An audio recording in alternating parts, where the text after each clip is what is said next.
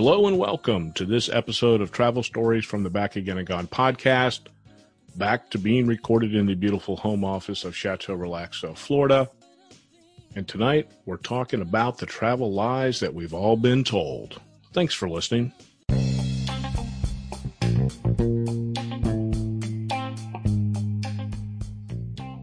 Hello. If you are a new listener, welcome. If you are a returning listener, welcome back.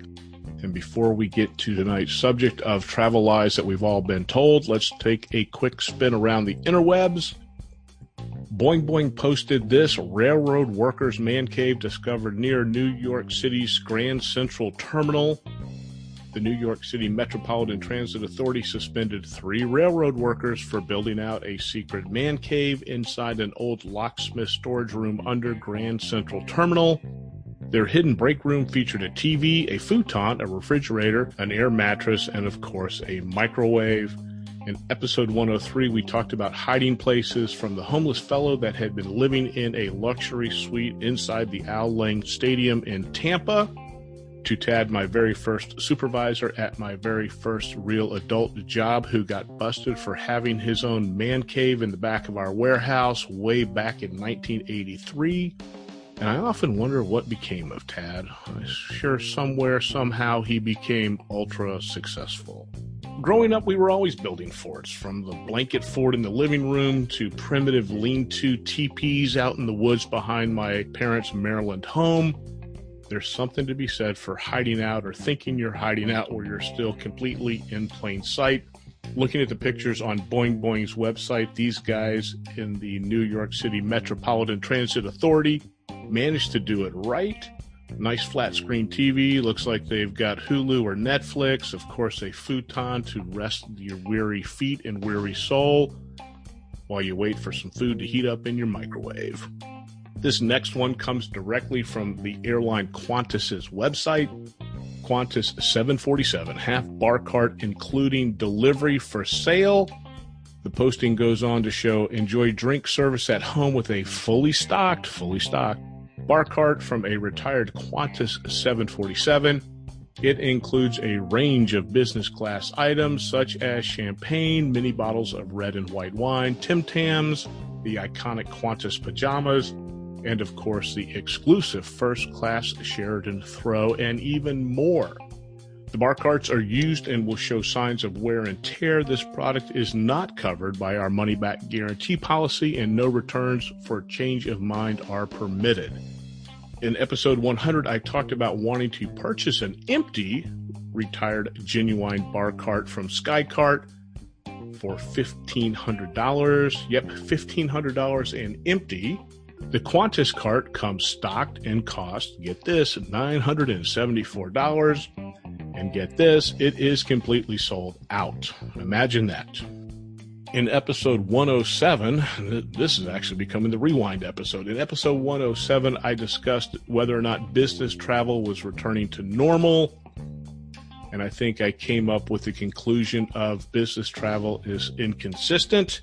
Well, here's an update. Business travel in regards to COVID is still inconsistent, or at least it is when it comes to road travel versus air travel. For 2020, my nights spent in hotels has crested 40, a long way off from last year's total of over 200. Every single one of those nights have been at Hilton properties, and it seems that every single Hilton property has its own COVID strategy. This past week, it was South Carolina for three nights, uh, roughly a 630 mile drive from Orlando, requiring a couple stops along the way for fuel. Everybody seemed to be wearing masks at the Pilot or Flying J. I really think that most everybody is doing the best that they can to keep from spreading or protecting themselves from the COVID virus. The Hilton Garden Inn that I stayed at in Columbia did have its bar open. So this was the first HGI property that I had been in where the bar had been open. There was no food service. The breakfast, which is really the reason I stay at Hilton Garden Inns, is they probably have the best fresh cooked breakfast around. Their breakfast was a total grab and go containers of yogurt, Natural Valley granola bars, and of course, coffee. Next stop was at a Hampton Inn Their breakfast was marginal, but it was probably the best stocked Hampton Inn breakfast that I have seen. They actually had some hot plates of food. I opted for the Bojangles across the parking lot. If you've never had a Bojangles breakfast, don't pass it up. They have these wonderful little hash brown nuggets infused with uh, a hint of onion. And of course, who doesn't like to start their day with a spicy chicken filet biscuit? And when it comes to Hampton Inn breakfast, it is what it is. It's included with your stay. You're certainly not going to get a spread like you would at Cracker Barrel. It's an okay breakfast. Uh, it's better than any of the brown bag to go breakfasts that you'll see anyplace else. But truly, when it does come to Hampton Inn and their breakfast, it is you get what you get. Both hotels had the break the seal sticker across the doorway. Both Hilton hotels presented completely different experiences once inside the room. One hotel had the remote wrapped with a clean seal. The other one, the remote was just sitting on the countertop. One room had a sign on the back of the door indicating that displaying the do not disturb sign would let housekeeping staff know not to enter the room. The other room had nothing, and I thought really when you hung the do not disturb sign on the door, it meant do not disturb. I did manage to get inside an airport this morning very early. It wasn't for a flight, it was to drop off one of the Chateau Relaxo residents for a flight out. Not quite the suicide flight, but a pretty early morning flight. Definitely odd pulled into the parking deck right around 6 a.m. and it was completely void of cars, maybe at most 50 cars on the fourth floor, which is where I typically park. Inside, uh, Southwest had every other kiosk taped off so that you couldn't use it for self check in. All the gate agents were wrapped in plexiglass as well as the TSA line. If you don't have TSA pre check, now would be a really good time to travel because there was no line for the traditional TSA check-in. I mean, none. The uh, the Chateau Relaxo resident walked up and was on the other side of TSA in probably under two minutes. One thing with hindsight being 2020, I wish I had known six months ago I would have opened a plexiglass or some sort of a vinyl sticker business because those two industries have to be crushing it one last little pet peeve is people, come on, clean up after yourself. There are paper masks everywhere. Every place I go, look on the ground, look in the parking lot, look in the corner of a stairwell, and it seems that people are just disposing of their COVID masks everywhere. Come on, we're better than this. Do better. On to tonight's topic the top travel lies that we've all been told if you followed the show. If not, full disclosure, 90% of my travel is business related. It is domestic, typically in the eastern part of the United States. This translates to the fact that I tr- typically travel during the week, and the expense of that travel is a huge factor since I have to charge it back to my company. I want to be a good steward of my company's money. The remaining 10% of my travel is for pleasure and often the airfare, hotels, and rental cars are booked using credit card points.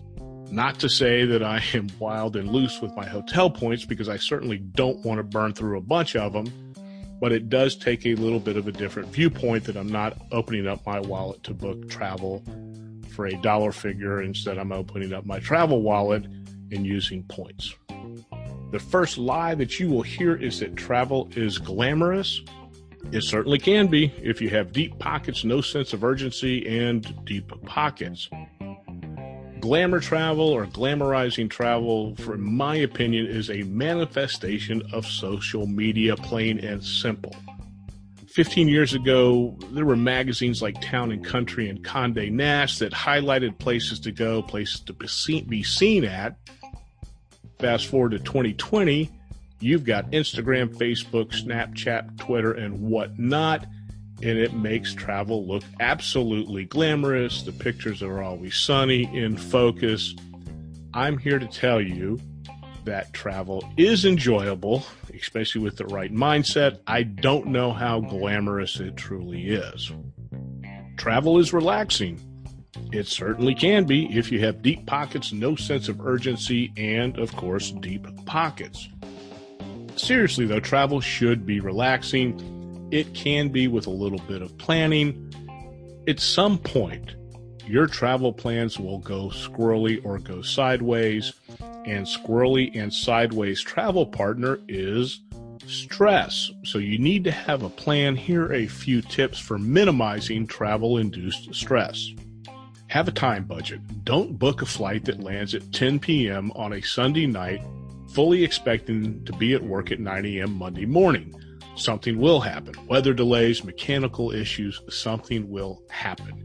Either come home a day early, which sucks, get a flight that lands early in the afternoon, or take off Monday, give yourself some time to recoup and get yourself together. Putting all your eggs in one basket instead of basket, think suitcases. When traveling with a family, divide everyone's clothes across all of the suitcases. That way, if luggage gets lost or stolen, everybody loses a little bit of their clothing, but nobody loses all of their clothes. Next, have some numbers phone numbers for your airlines and hotels. If you have bulging veins in your neck from the stress of a canceled flight, it's probably not the best time to go searching on the interwebs for your airline's phone number. Emergency phone numbers for family and friends, like the actual phone number, not number two on your phone's speed dial. Once you have all of this information compiled, you've got a couple options and what to do with it. Let's go with the good, better, best. Good, go old school, write it down on a piece of paper, make copies, and give it to everyone in your travel party better, create a list and email it to everyone in your travel party. Or best, create a Google Doc, a live document, share it with everybody in your travel party. That way, any updates that will be made to it can be shared and seen by everybody in your travel party. Another great travel lie is travel's great for family bonding. It certainly can be if your family resembles the Brady Bunch more so than the Bundys or the Connors. If you have family stress at home, guess what? It will follow you on the road. Those unpaid bills, mental health issues, ex spouses, job struggles, whatnot, all get put into the same suitcases along with all your clothes. Book early for the best prices. Well, how early is early? Personally, I'm a fan of booking early. Will I get the best price? Eh, sometimes. Other times, there'll be a fire sale at the last minute looking to put butts in seats or heads in beds. So, how about booking last minute for the best prices? Okay, how about booking last minute? And how last minute is last minute? When it comes to travel, I never wait to book, especially when booking a hotel room, as that nobody wants to sleep in their car. And I tell all baby road warriors the same thing don't leave the office, don't leave your home, don't leave the previous night's hotel if you do not have a hotel reservation for that night there are two outcomes when it comes to booking last minute. First is you click OK or yes, and you pay whatever price is whatever the price is. The second outcome is there are no seats, rooms, or cars available, and you wish you had the go back machine so you could have booked last week. For me, I will always err on the side of book early. Here's a lie that you'll always hear you can get a great deal if you do this. And what is this? Well, imagine you've just pulled into your driveway with, with a brand new 2021 Ford Bronco. No one in your neighborhood has one. Possibly no one in your town has one. And then all of a sudden, rival dad Kyle emerges not to admire your purchase, not to ask questions. No, Kyle is there to tell you that you could have gotten a better price for your brand new Ford Bronco if you had done a, B, C. And typically, A, B, C requires a wing and a prayer, and also the fact that you know somebody that can help you pull it off. And guess what? You will now be indebted to that person that helped you to pull it off. You will be reminded of it every time you see that, and that person will get extra points if they remind you of it in front of a large crowd.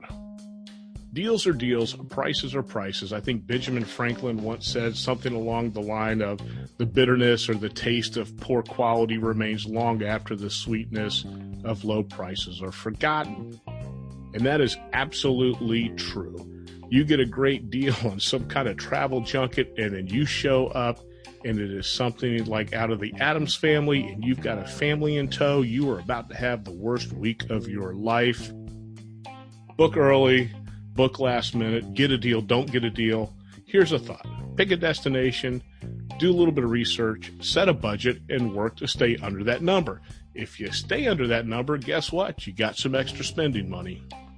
Here's one I hear a lot stay outside the city. Well, guess what? If you plan to spend time in the city and your budget permits it, stay in the city. Taking your personal car or a rental car into a town that you know nothing about can be absolutely stress inducing. First, you got to find a parking space. If it's a parking garage, that'll probably cost money. If it's a meter, you're going to have to worry about feeding the meter. Hopefully, there's an app for the meter so you can do it from afar. If you're traveling with others, they're going to be telling you to turn here, look down here, go this way, go that way. Making base camp in the city that you want to explore allows you to walk, take an Uber, public transportation, whatever you want to do, and you don't have to hassle with trying to find a parking place. You will also hear that traveling gives you time to unplug. Welcome to the world of fantasy travel. If you can't unplug at home where everything is for the most part same, you eat dinner around the same time each day, you go to bed around the same time each day, we have these patterns. What makes you think that you can unplug when traveling? All travel cynicism aside, there is a tightrope walk between being in the moment and filming the moment. In the early 1990s, when camcorders were expensive and almost the same size as a microwave, I worked for a technology company that just so happened to sell cameras and camcorders. And one of the perks of my job was I could borrow a camcorder whenever we wanted. Let's just say I filmed my daughter's baptism and her first birthday while everyone else participated. Thank you, 1991. Also, you'll get to do everything on your itinerary. Of course, you'll get to complete your itinerary in Fantasy Travel World. The reality is that you will probably do most everything on your itinerary that is either scheduled with a set time or that you paid money for in advance. And you might not pull all that off. I bailed on my recent Penn and Teller magic show in Vegas, gave the tickets to a coworker because after three or four days in Vegas, I was just too banged up and wanted to go to sleep. Our recent Chat Vegas trip, we had tickets for Ruby Falls. We bailed on that one. We had tickets with a Journey tribute band at a House of Blues concert. The lesson here is that you don't have to live by an itinerary but live by the experience. If you're having a good time doing something, just keep doing it and enjoy it. Don't let the travel itinerary set the pace nor your attitude. Finishing this up with the last travel lie that you'll hear travel's not that expensive. Well, guess what? Expensive is a completely relative term. If you're knocking down six figures, you have a whole different budget and mindset than the poor guy that's been out of work for six months and just wants to give his family a nice weekend. That being said, though, that the memories from travel are truly priceless. We have years and years of memories of the places that we go. You know, at this point, for the most part, we bring back an ornament from a new destination to hang on the Christmas tree. And every year when we decorate the tree, it gives us a time to reflect and remember the places that we've been.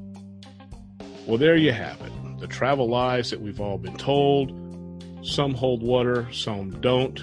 Thanks for listening. If you have a comment, feel free to leave me a voicemail at anchor.com or shoot me an email, travelfrick at gmail.com. We're getting closer to saying travel safe, but until then, stay safe and thanks for listening.